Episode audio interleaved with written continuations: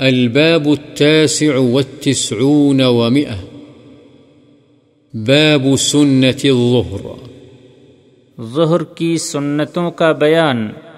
عن ابن عمر رضي الله عنهما قال صليت مع رسول الله صلى الله عليه وسلم ركعتين قبل الظهر وركعتين بعدها. متفق علیہ۔ حضرت ابن عمر رضی اللہ عنہما بیان فرماتے ہیں کہ میں نے رسول اللہ صلی اللہ علیہ وسلم کے ساتھ ظہر سے پہلے دو رکعتیں اور ظہر کے بعد دو رکعتیں پڑھیں۔ بخاری و مسلم۔ وعن عائشة رضی اللہ عنها ان النبي صلی اللہ علیہ وسلم كان لا يدع أربعا قبل الظهر. رواه البخاري. حضرت عائشہ رضی اللہ عنہ بیان فرماتی ہیں کہ نبی کریم صلی اللہ علیہ وسلم ظہر کی نماز سے پہلے چار رکعت پڑھنا نہیں چھوڑتے تھے یعنی انہیں پابندی سے ادا فرماتے تھے۔ بخاری۔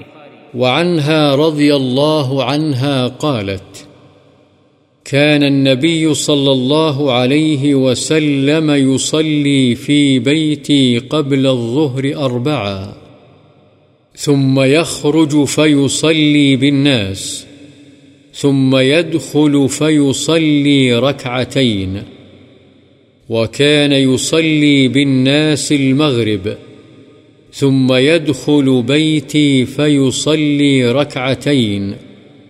ويصلي بالناس العشاء ويدخل بيتي فيصلي ركعتين حضرت عائشہ رضی اللہ عنہ بیان فرماتی ہیں کہ نبی صلی اللہ علیہ وسلم میرے گھر میں ظہر کے فردوں سے پہلے چار رکعات پڑھتے، پھر باہر تشریف لے جاتے اور لوگوں کو نماز پڑھاتے، پھر واپس تشریف لا کر دو رکعت ادا فرماتے اور آپ صلی اللہ علیہ وسلم لوگوں کو مغرب کی نماز پڑھا کر پھر میرے گھر تشریف لاتے اور دو رکعت پڑھتے اور لوگوں کو عشاء کی نماز پڑھاتے اور پھر میرے گھر تشریف لا کر دو رکعت ادا فرماتے۔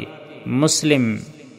وعن ام رضی اللہ عنہ قالت قال رسول الله صلى الله عليه وسلم، من حافظ على أربع ركعات قبل الظهر وأربع بعدها، حرمه الله على النار. رواه أبو داود والترمذي وقال حديث حسن صحيح. حضرت ام حبیبہ رضی اللہ عنہ سے روایت ہے رسول اللہ صلی اللہ علیہ وسلم نے فرمایا، جو شخص ظہر کے فردوں سے پہلے چار رکعتوں کی اور ظہر کے بعد چار رکعتوں کی حفاظت کرے گا یعنی انہیں ہمیشہ پڑھے گا، تو اللہ تعالی اس پر جہنم کی آگ کو حرام فرما دے گا۔ اسے ابو داود اور ترمیزی نے روایت کیا ہے اور کہا ہے، یہ حدیث حسن صحیح ہے۔ وعن عبد الله بن السائب رضي الله عنه أن رسول الله صلى الله عليه وسلم كان يصلي أربعا بعد أن تزول الشمس قبل الظهر وقال إنها ساعة تفتح فيها أبواب السماء، فأحب أن يصعد لي فيها عمل صالح. رواه الترمذي وقال حديث حسن. حضرت عبداللہ بن صائب رضی اللہ عنہ سے روایت ہے کہ رسول اللہ صلی اللہ علیہ وسلم سورج ڈھلنے کے بعد ظہر سے پہلے چار رکعات پڑھا کرتے تھے۔ اور آپ صلی اللہ علیہ وسلم نے فرمایا، یہ ایسی گھڑی ہے جس میں آسمان کے دروازے کھولے جاتے ہیں۔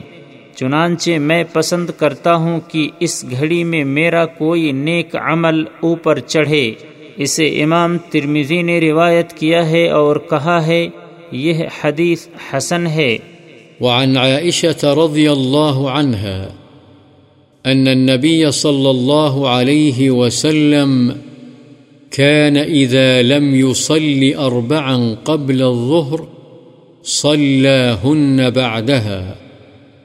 رواه الترمذي وقال حديث حسن.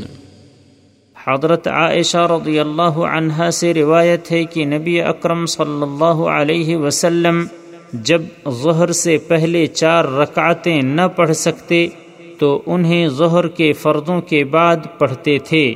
اسے امام ترمدی نے روایت کیا ہے اور کہا ہے، یہ حدیث حسن ہے۔